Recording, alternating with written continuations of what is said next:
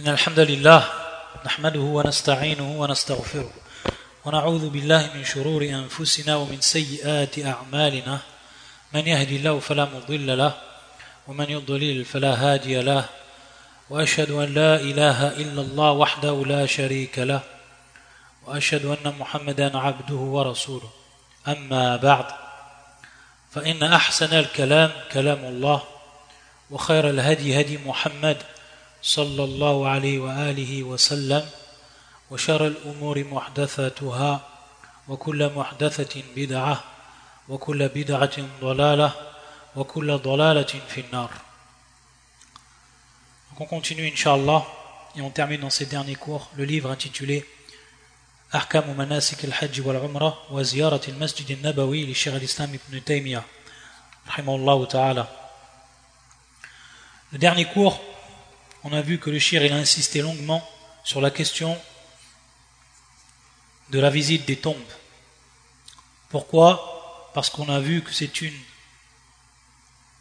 c'est un point où beaucoup de gens, de par leur ignorance, de par leur éloignement des enseignements principaux de l'islam, sont tombés dans des innovations, sont tombés dans le polythéisme, ayadan billah.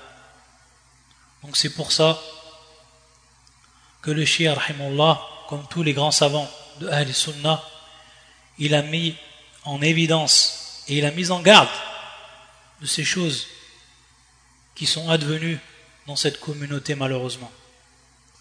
Et à titre de rappel, on a vu que visiter les tombes, cette visite était de quatre catégories. La première catégorie qui est az-ziyaratu shar'iyya, c'est-à-dire la visite qui est légiférée. Et celle qui est comprise dans le hadith du prophète sallallahu alayhi wa sallam, c'est-à-dire visitez-les, visitez les tombes, car elles vous rappellent l'au-delà. Donc la visite des tombes, c'est dans ce but de nous rappeler l'au-delà. Et comme on a vu et comme l'a rappelé le shir, c'est tout simplement invoquer pour le mort, c'est-à-dire lui faire des doigts, demander à Allah Azzawajal qu'il lui fasse miséricorde, etc. Donc c'est ad-du'a'un lahu, du'a'un lahu, yani du'a'un lil mayyit. Donc c'est des invocations pour le mort.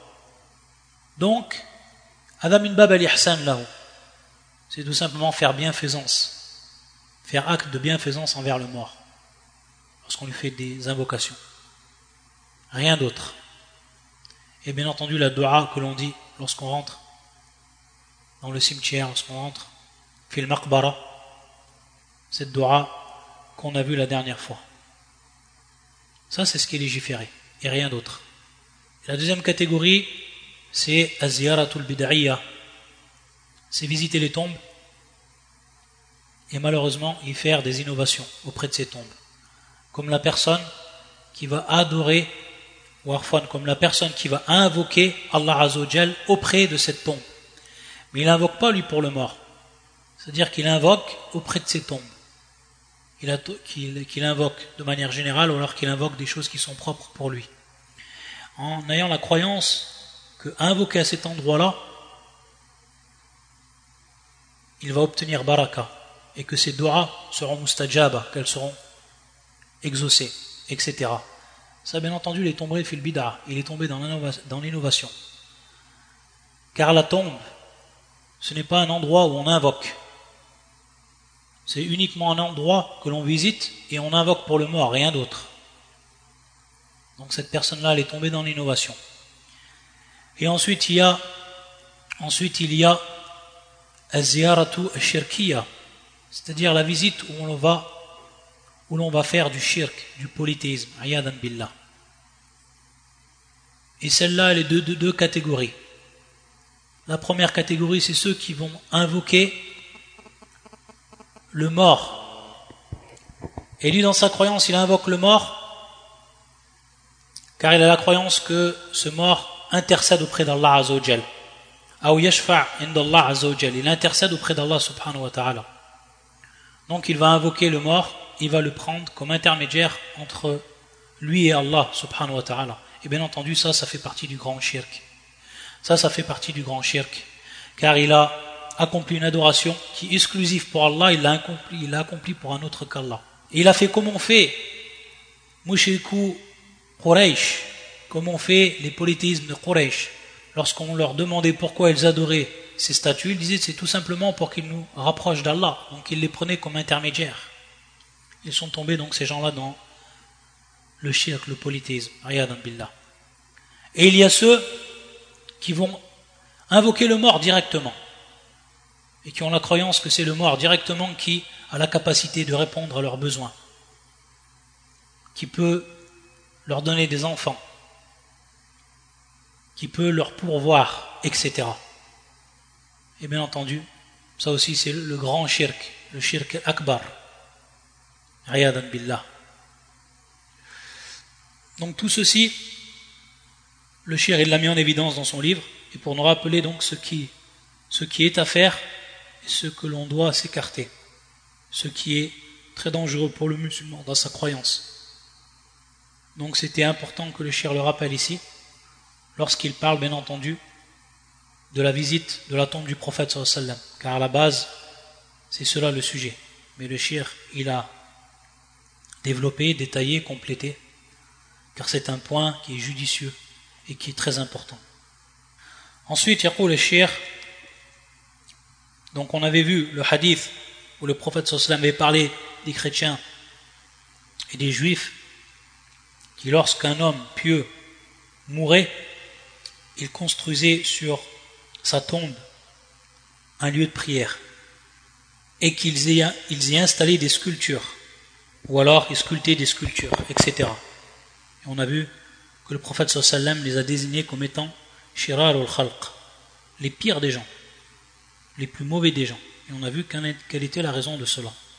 Ensuite, le shir يقول ولهذا نهى العلماء عما فيه عبادة لغير الله أو سؤال لمن مات من الأنبياء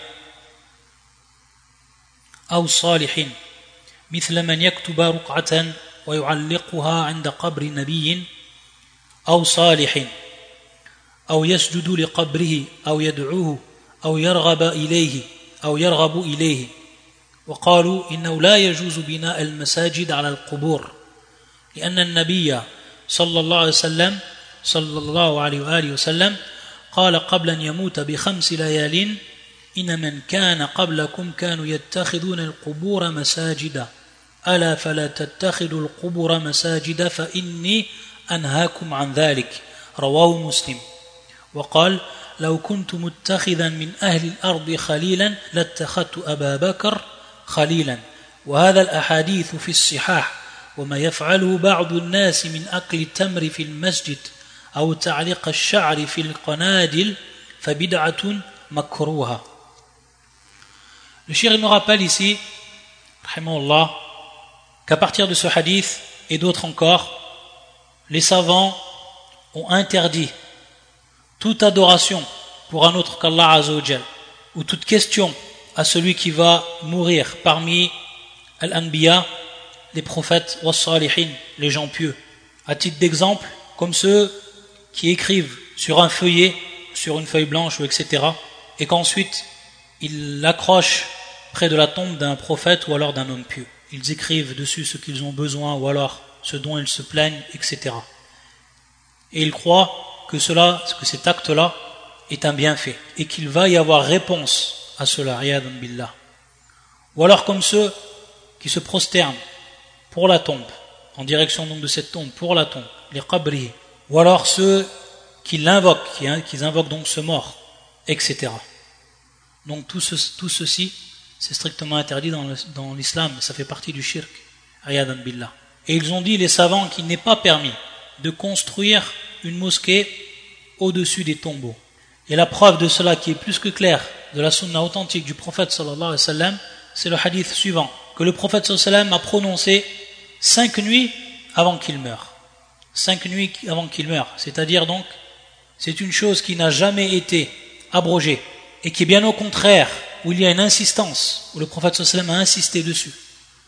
Et lorsqu'il a dit cette parole, Inna kana qablakum ceux qui étaient avant vous, les communautés qui étaient avant vous, qui vous ont précédé, ils avaient comme habitude de prendre les cimetières, les tombes, comme des lieux de prière. Masajid. ألا فلا تتخذوا القبور مساجد فإني أنهاكم عن ذلك Alors, ne prenez pas les tombes pour des lieux de prière ou comme des lieux de prière. Je vous interdis de faire cela. فإني أنهاكم عن ذلك Donc il n'y a pas plus clair que ce hadith qui est rapporté par l'imam muslim dans son authentique. Où le prophète يقول أنهاكم عن ذلك Je vous interdis de faire cela. Donc, comment peut-il venir ensuite des gens et certains d'entre eux qui se réclament de la science et qui disent qu'il est permis de construire au-dessus des tombes, qu'il est permis de prier dans les mosquées où il y a des tombes, etc. Ils vont à l'encontre de ce qui est explicite comme interdiction dans la sunna du prophète sallallahu alayhi wa sallam. Et le prophète sallam il dit وقال لو كنت متخذا من أهل الأرض خليلا لاتخذت أبا بكر خليلا Il dit si j'aurais pris parmi les gens de la terre le prophète sallam il dit si j'aurais pris parmi les gens de la terre khalilan c'est-à-dire une personne qui est proche de moi un ami intime personne très proche de moi لاتخذت أبا بكر خليلا alors j'aurais pris Abu Bakr comme Khalil. Il aurait été mon Khalil dans cette vie d'ici-bas, si j'aurais eu à prendre un Khalil. Donc le prophète sallam n'a pas pris de Khalil dans cette vie d'ici-bas. Et encore moins donc lorsqu'il sera dans sa tombe. Donc personne ne peut dire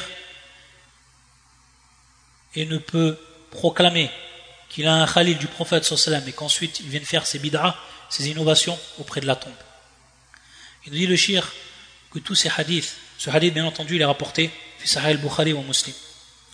Donc il nous dit que tous ces hadiths, tous ces hadiths qu'il a cités le chien dans son livre, ils sont tous authentiques. Ils font partie des authentiques. Et il nous rappelle également de ce qui est pratiqué par les gens comme innovation détestable, c'est le fait de manger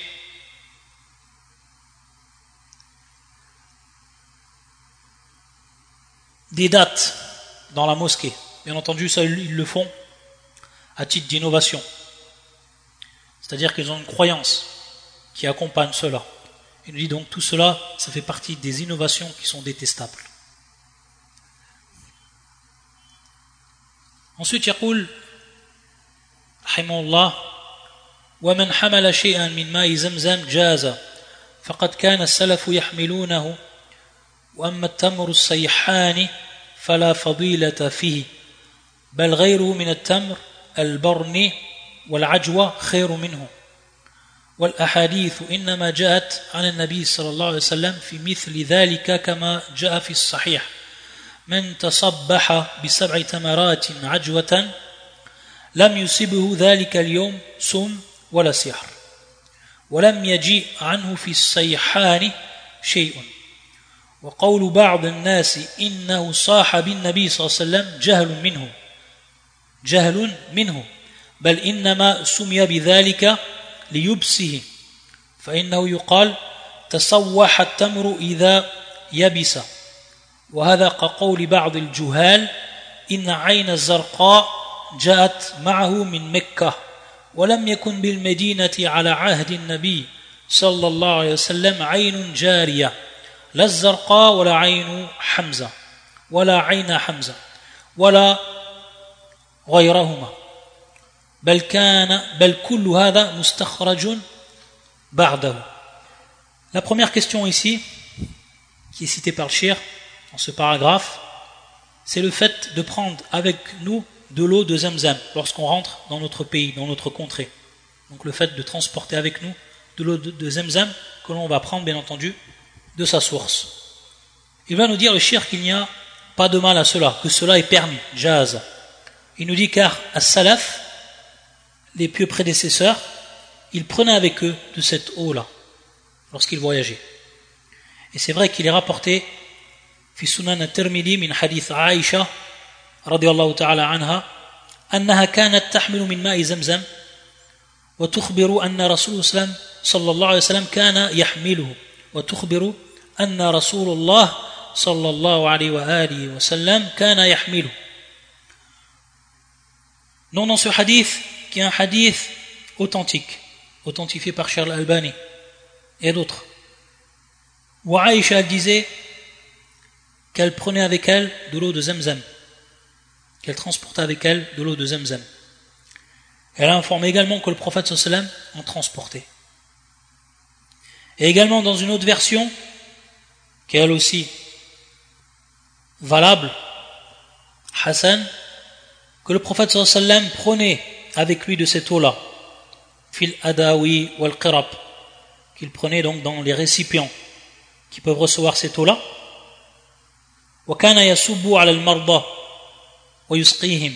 et il versait de cette eau-là sur les malades.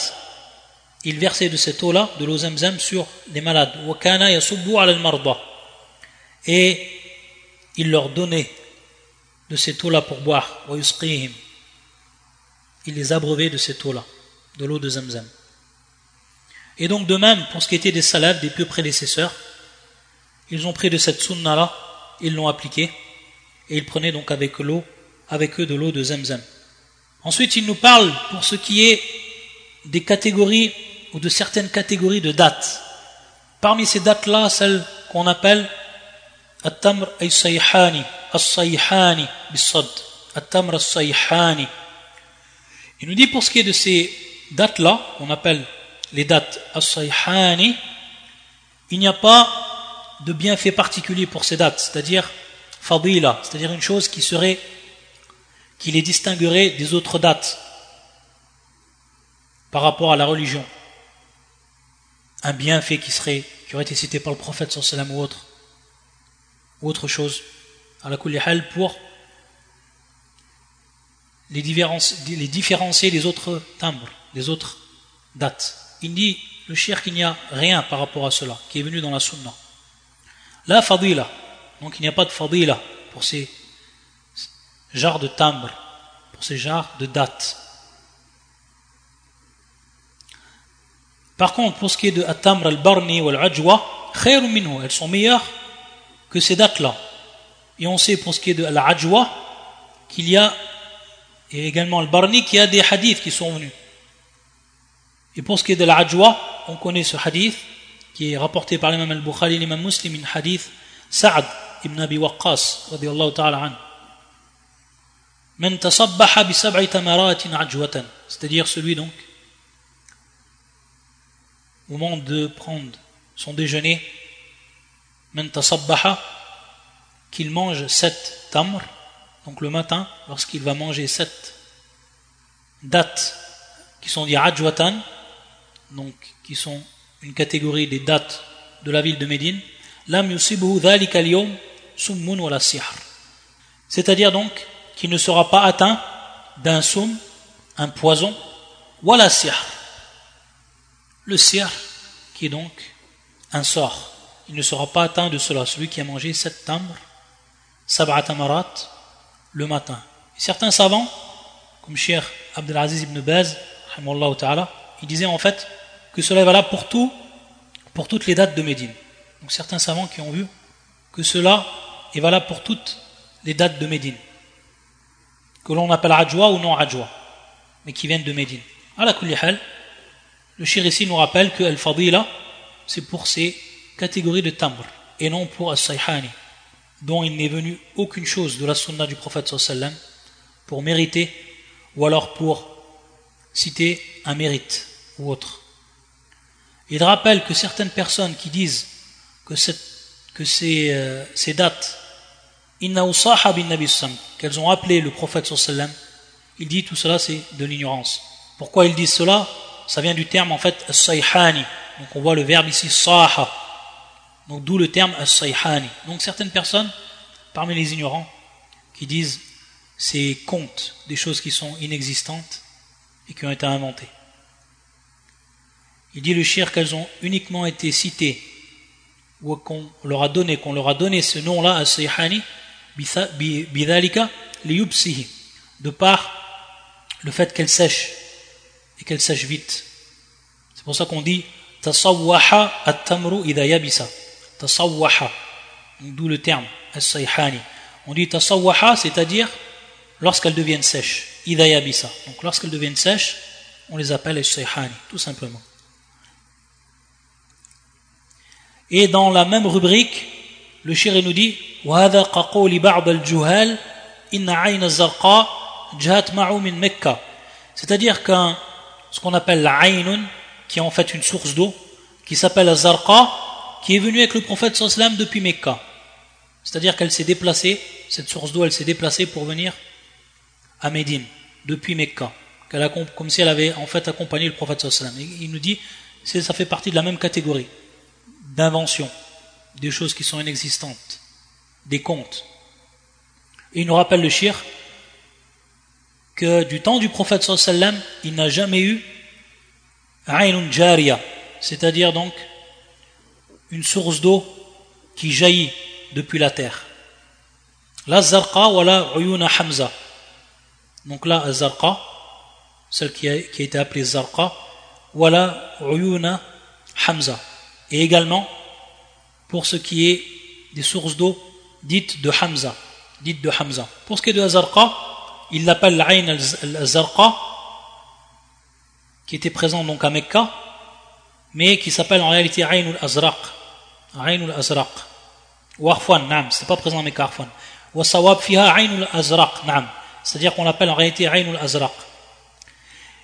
Et cette eau-là, ou alors cette source d'eau, elle a été découverte et donc on, a, on, a, creusé pour pouvoir la faire jaillir au moment de Muawiyah ibn Abi Sufyan, qui était donc le premier des rois de l'islam, Muawiyah ibn Abi Sufyan anhu.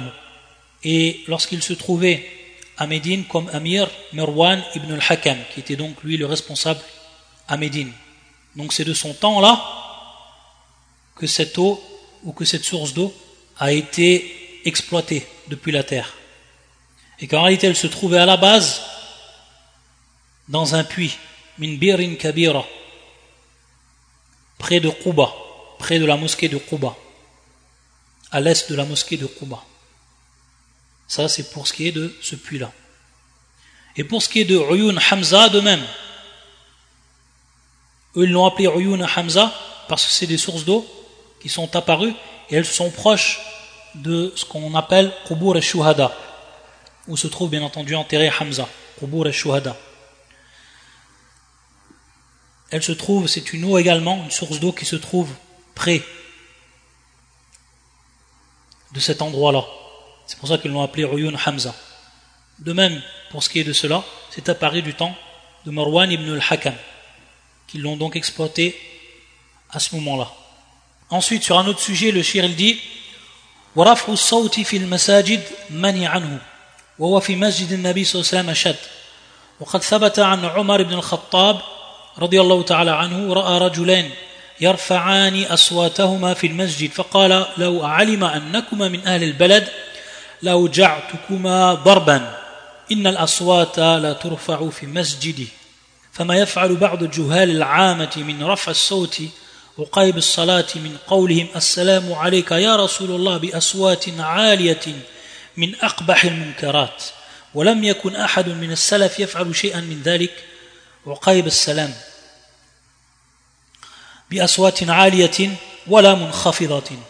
بل ما في الصلاة من قول المصلي السلام عليك يا أيها النبي ورحمة الله وبركاته هو المشروع كما أن الصلاة عليه, عليه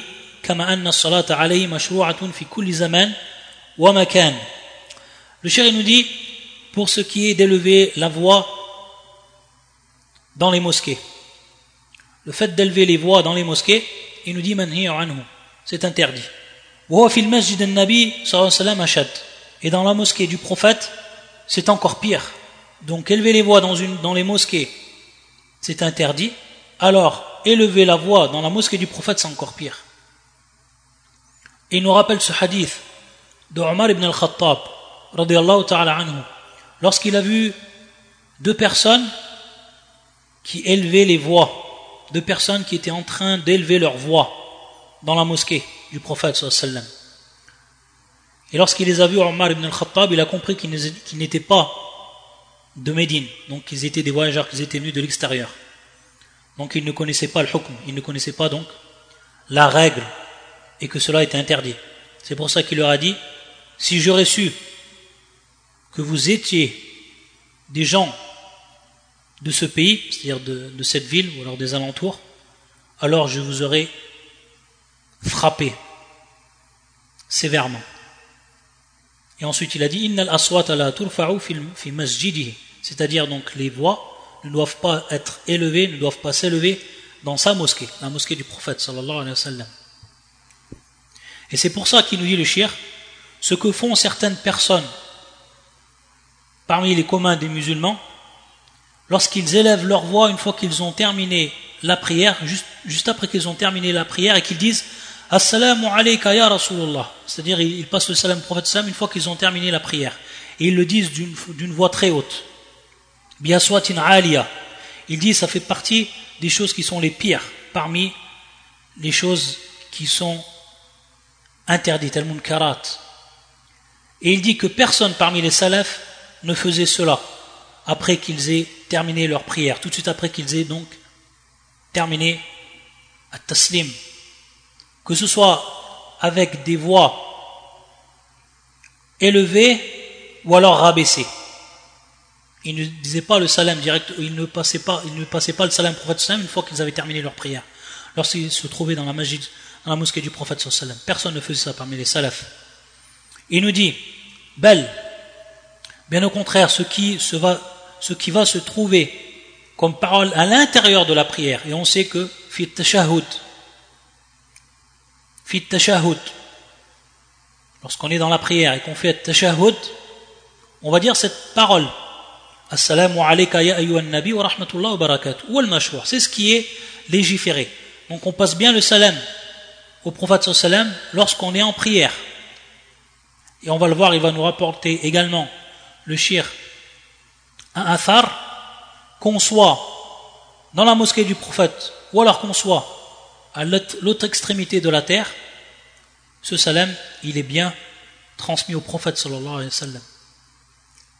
كما أن الصلاة عليه مشروعة في كل زمان ومكان comme la prière sur le prophète sallam donc il y a as-salam et il y a as-salah donc le salam qu'on peut traduire par salut mais qui a ses spécificités donc on garde le terme salam ou salah qu'on peut traduire également par prière mais qui a également ses spécificités car c'est en réalité une, invocation et on sait qu'à la base as-salah dans la langue arabe ça veut dire l'invocation ad-dua il nous dit comme la prière ou salah sur le prophète sallam, elle est légiférée.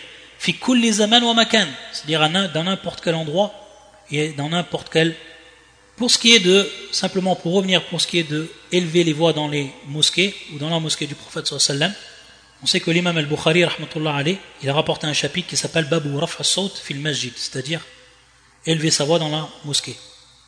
Il a rappelé un hadith qui allait dans ce sens-là. Et donc les savants, ils ont rappelé, comme Al-Hafidh, Ibn Hajar al-Asqalani, Sahih al-Bukhari, il a rappelé que certains savants ont détesté cela de façon mutlaqan, c'est-à-dire ont interdit cela de façon mutlaqan, c'est-à-dire de manière absolue, comme l'imam Malik, et d'autres qui ont fait la différence entre ce qui est religieux et ce, qui est des affaires, on va dire, générale, mondaine. Ceux qui ont fait la différence entre les deux. C'est-à-dire maintenant, c'est un savant qui se trouve dans la mosquée, qui fait un dars, et qui élève la voix par moment pour mettre en garde sur certaines choses, etc. Yunabbi al-mustami'in. Certains savants ont dit que cela était permis. Donc il faisait la différence entre ce qui était des choses de la vie mondaine, quelqu'un qui va parler ou qui va élever sa voix et qui n'est pas du domaine de la science, c'est-à-dire tablir nas bil ilm ou ta'allumihim ou ta'limihim et ce qui est donc de la science, tout ce qui rentre dans la science. la kulihal ici, simplement pour rappeler ce qu'ont dit les savants par rapport à cela. Donc lorsqu'il y a un intérêt religieux, la baisse, que la personne élève sa voix. Par contre, pour ce qui est en dehors de cela, c'est interdit. Et ceux qui ont dit que c'était mutlaqan, ceux qui ont dit que ce soit pour le l'ilm ou autre, on n'a pas le droit d'élever la, la voix.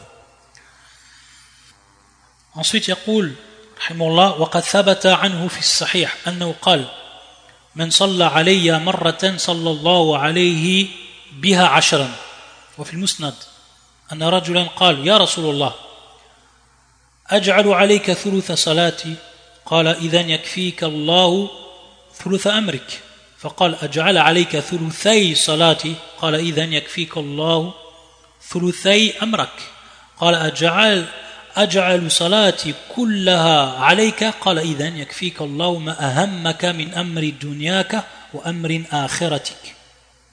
وفي السنن عنه أنه قال لتتخذوا قبري عيدا وصلوا علي حيثما كنتم فإن صلاتكم تبلغني.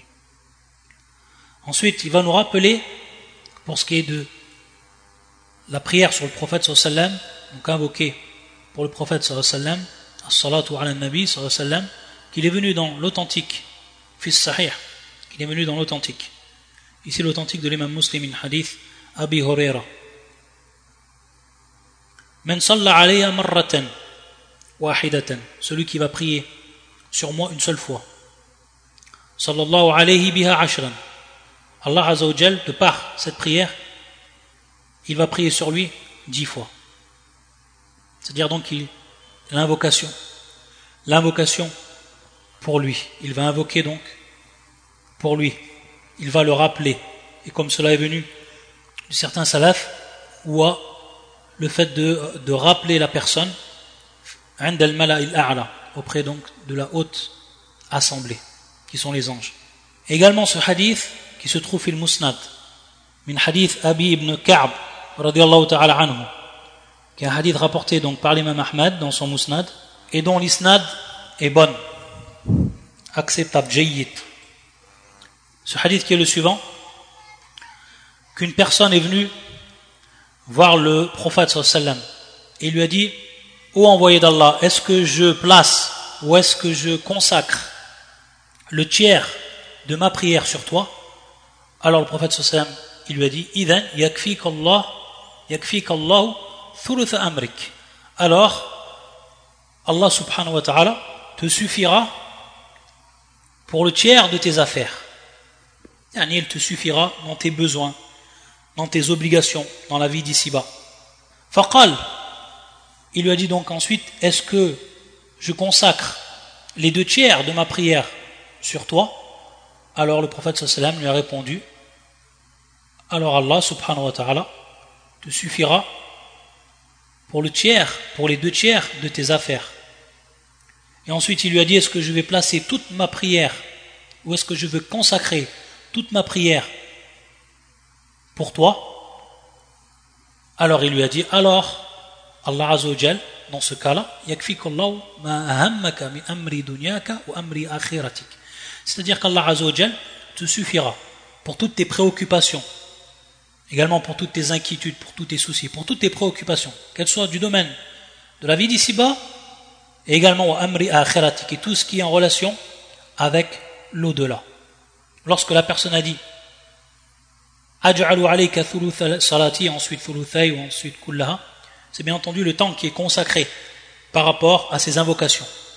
C'est-à-dire, asrifu bi salati alayka jami'a zaman alladhi kuntu ad'u fihi li nafsi. C'est-à-dire que je vais donc consacrer mon temps qui était à la base pour les, pour les, invocations que je disais pour moi-même, qui étaient consacrés à moi-même, je vais les asrifuha bisalati alayka, c'est-à-dire donc je vais les consacrer pour prier sur toi. Et donc c'est dans ce sens que lorsqu'il a dit, lorsque je donne tout ce temps pour la prière sur toi, alors il lui a dit, yakfik Allahu ma'ahammaka min amri dunyak wa amri akhiratik.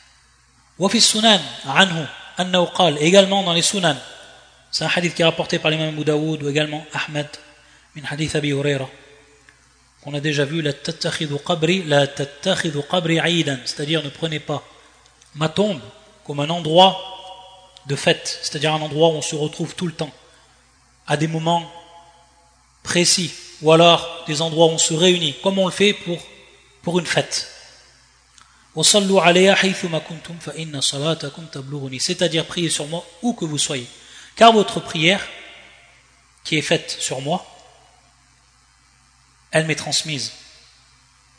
Ensuite, il va rapporter ce athar, qui est le suivant. وقد رأى عبد الله بن حسن شيخ الحسينيين في زمنه رجلا ينتاب قبر النبي صلى الله عليه وسلم للدعاء عنده للدعاء عنده فقال يا هذا إن رسول الله صلى الله عليه وسلم قال لا تتخذوا قبري عيدا وصلوا علي حيثما كنتم فإن صلاتكم تبلغني فما أنت ورجل بالأندلس إلا سواء ولهذا كان السلف يكثرون الصلاة عليه في كل مكان وزمان c'est-à-dire donc, dans ce athar, où Abdullah ibn Hassan, qui est le Hassan ibn Hassan ibn Ali ibn Abi Talib, donc le fils de Hassan, qui est le fils lui de Ali ibn Abi Talib, qui a vu un homme qui venait de manière répétée auprès de la tombe du prophète sallam.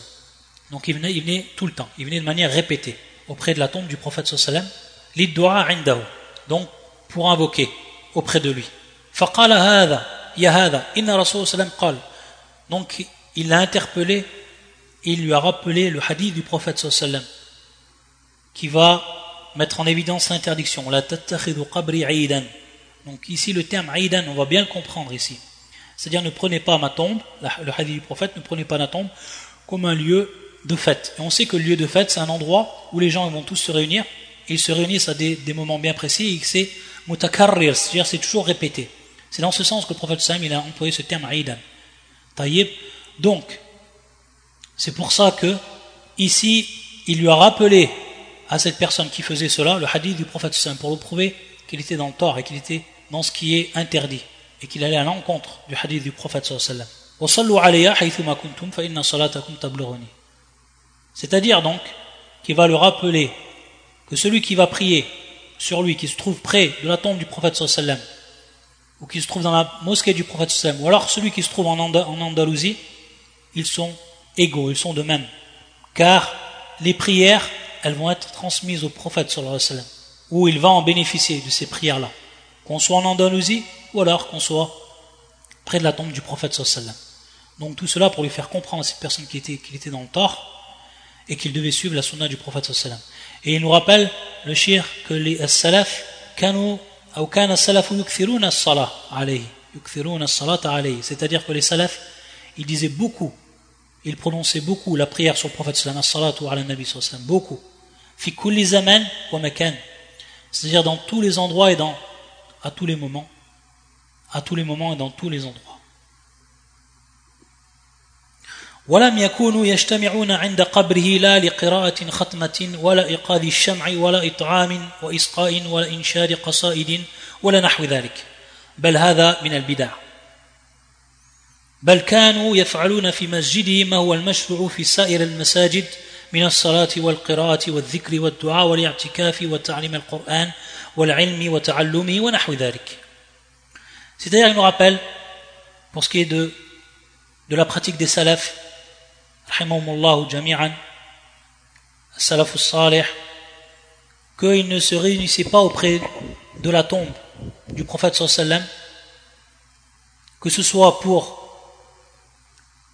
finir une récitation du Coran, c'est-à-dire la, terminer la récitation complète du Coran, également pour allumer des bougies ou autres, ou alors pour donner à manger, ou pour, donner à boire, pour abreuver, et non également pour réciter des poèmes, etc. Il ne faisait rien de tout cela.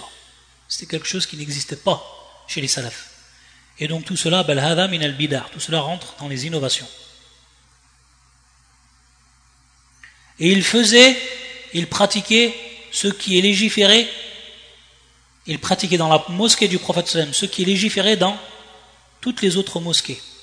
Min salah comme prière, qira, comme lecture du Coran, ou dhikr, comme, comme rappel, ou dua, comme invocation, ou l'irtikaf, comme la rappel, comme la retraite spirituelle, ou ta'lim al-Qur'an, enseigner le Coran, et la science et enseigner la science, etc. C'est ce qu'il faisait, comme on fait dans toutes les autres mosquées. Il ne faisait rien d'autre de spécial dans la mosquée du prophète sallallahu alayhi wa sallam. Donc ici, le shir il met encore en évidence ce qui est interdit de faire dans la mosquée du prophète lorsqu'on va faire ziyara et ce qui nous est permis de faire comme ce qui nous est permis dans toutes les autres mosquées? Taïb, on va s'arrêter ici, Inch'Allah. Et donc on terminera le prochain cours. On terminera certainement le livre, le prochain cours, là. Il restera juste un cours pour ce qui est du livre. Donc le prochain cours, ça sera la fin du livre. Inch'Allah ta'ala. سبحانك اللهم بحمدك أشهد أن لا إله إلا أنت أستغفرك وأتوب إليك.